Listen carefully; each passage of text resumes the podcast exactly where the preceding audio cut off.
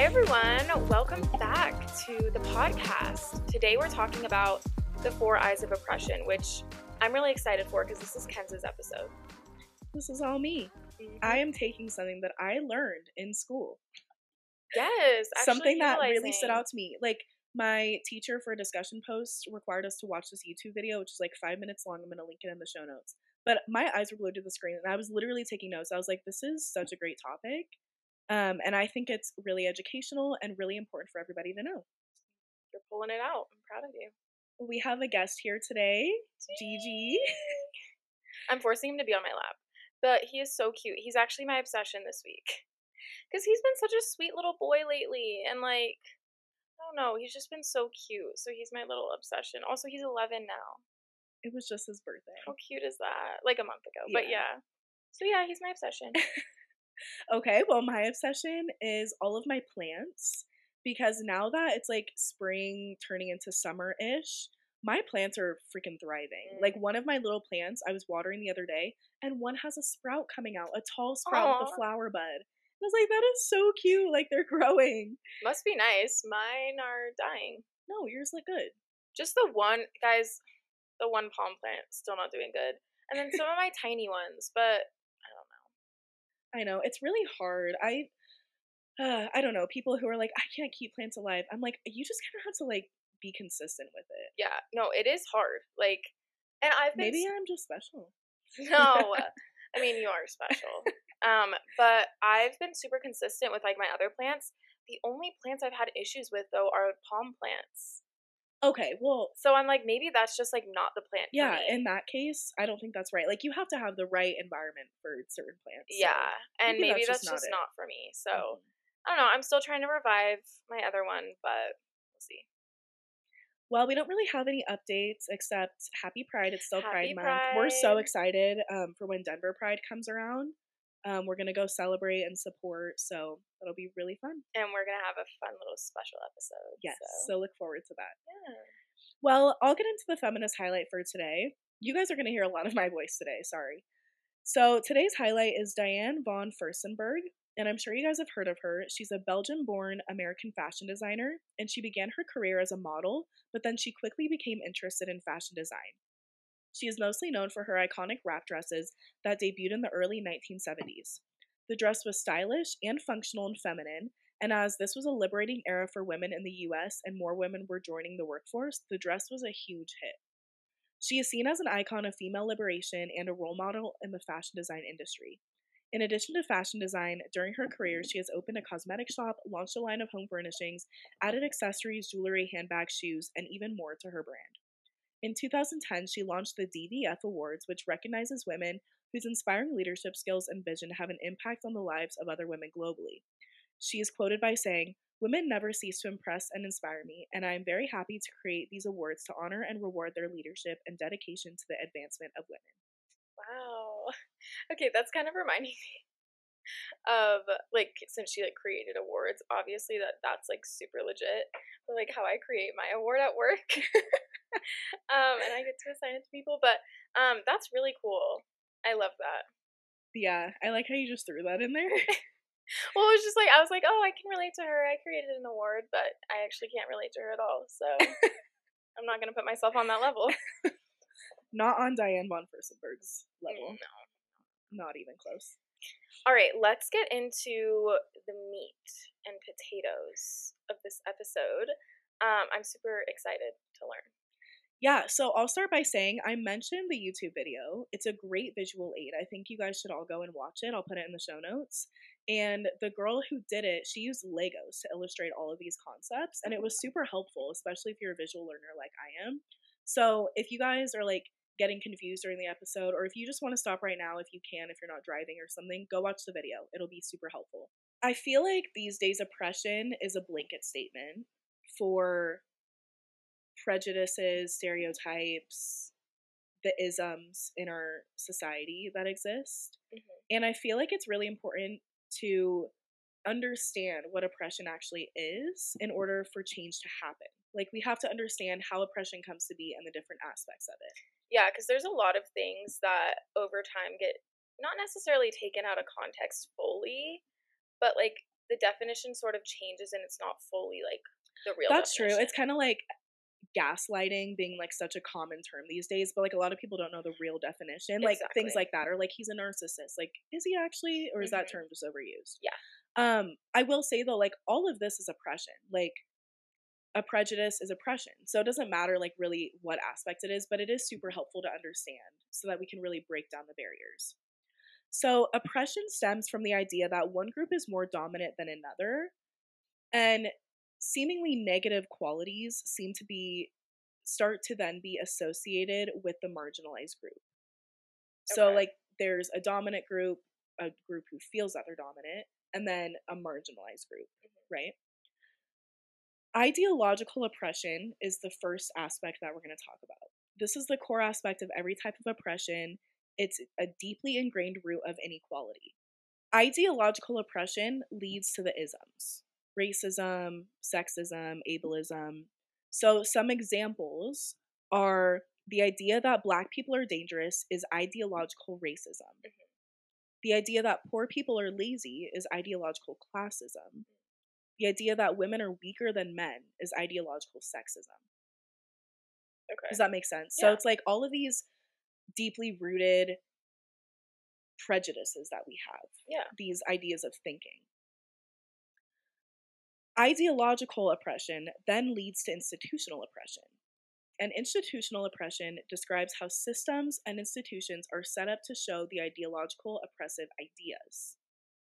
So it's taking those ideas that I just mentioned and it's creating systems that push the marginalized groups away. Mhm. So when people refer to like systemic racism, for example, that is where this is stemming from, from the institutional oppression. Yeah. So things like healthcare, the legal system and legal rights, education, media representation, public power, all of those are systems and institutions. Mhm.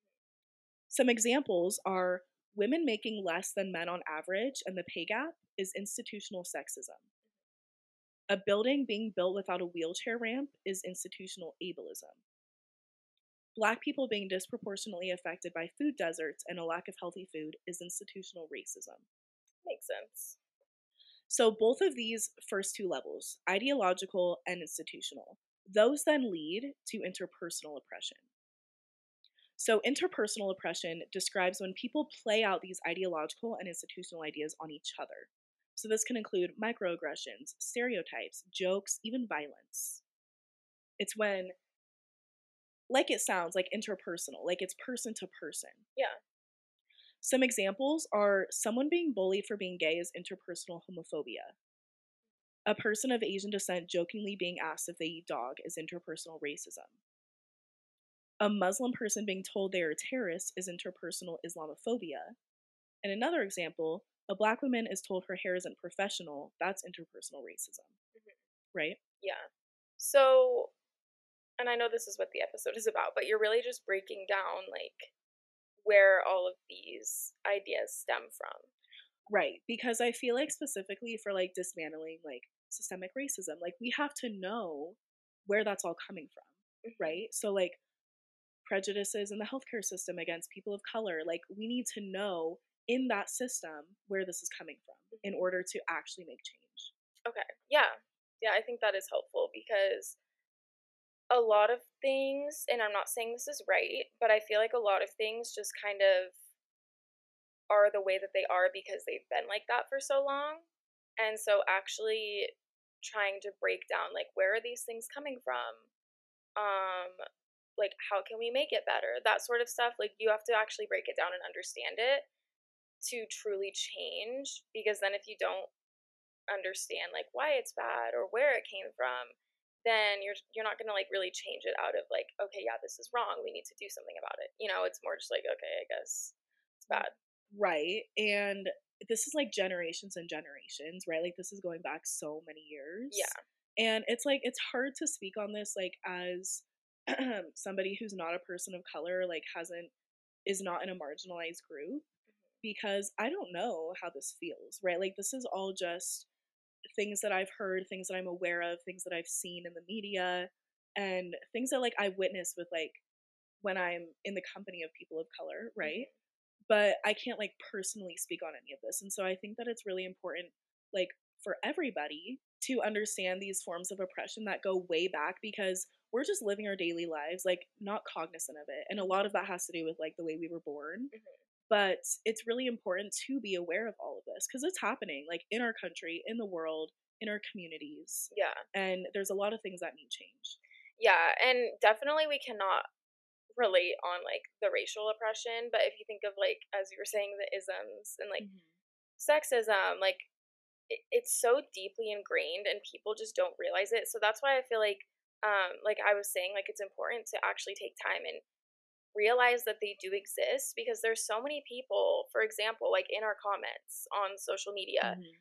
that like we're just trying to spread awareness about like gender inequality and um, just spreading like a positive message of empowerment and that's all we're trying to do yet so many people in the comments are like you're stupid you're dumb this doesn't exist you're making something uh, out of nothing like all of Mhm. that and it's like no like first off it does like sexism does exist Mhm. and the proof is in the comments honestly um but like yeah i think that's just like important to have awareness of it Yeah, and this is this conversation is making me think of our conversation with one of our previous guests, Aparna, mm-hmm. because I feel like she's a person that is really passionate about this whole topic. Yeah Like really getting to the root of issues and really enacting change like from within so that it can grow out and educating people. And that's something that I feel like she's really passionate about doing and something that we talked a lot about when we had our interview with her. yeah So you guys should check out that episode if you haven't listened yet.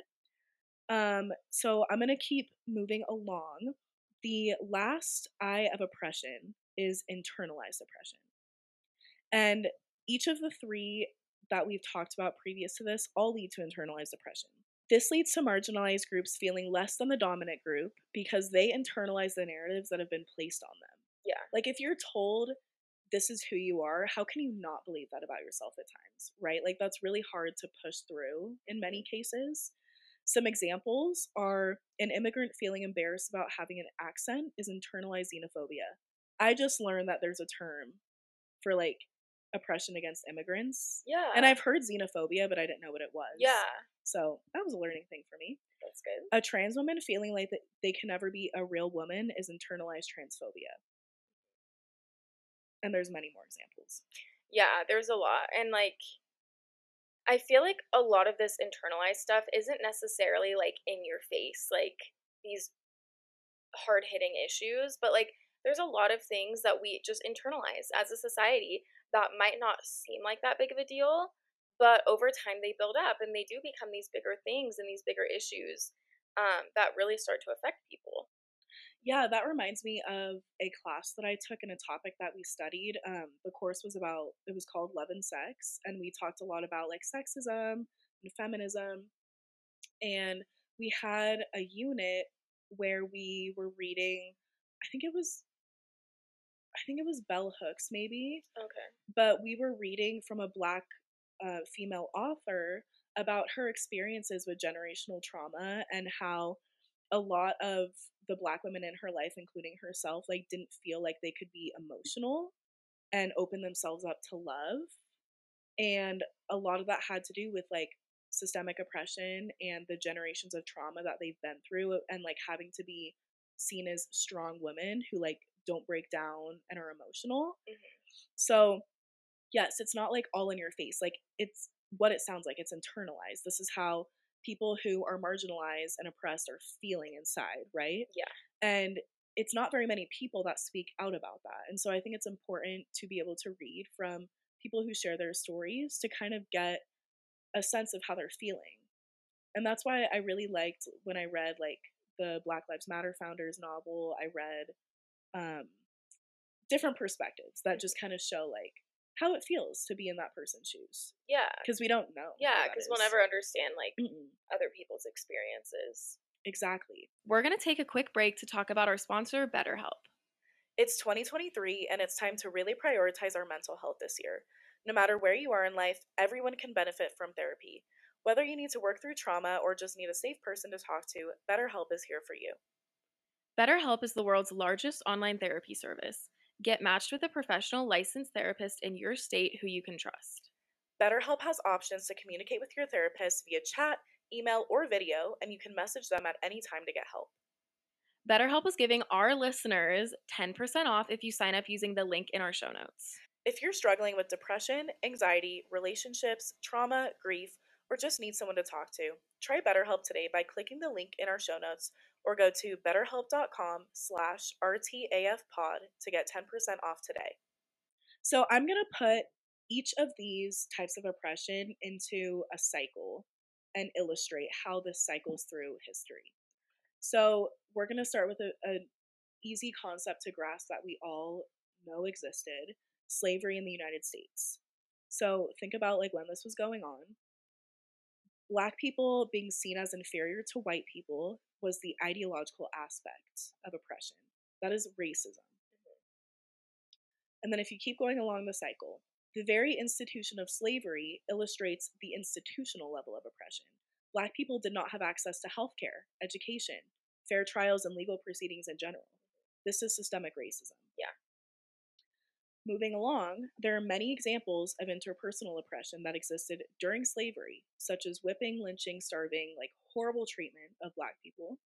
And we can also see this carry through today through police brutality, hate crimes, and things of that nature. Mm-hmm. So that is all the interpersonal oppression. This is people on people. Okay.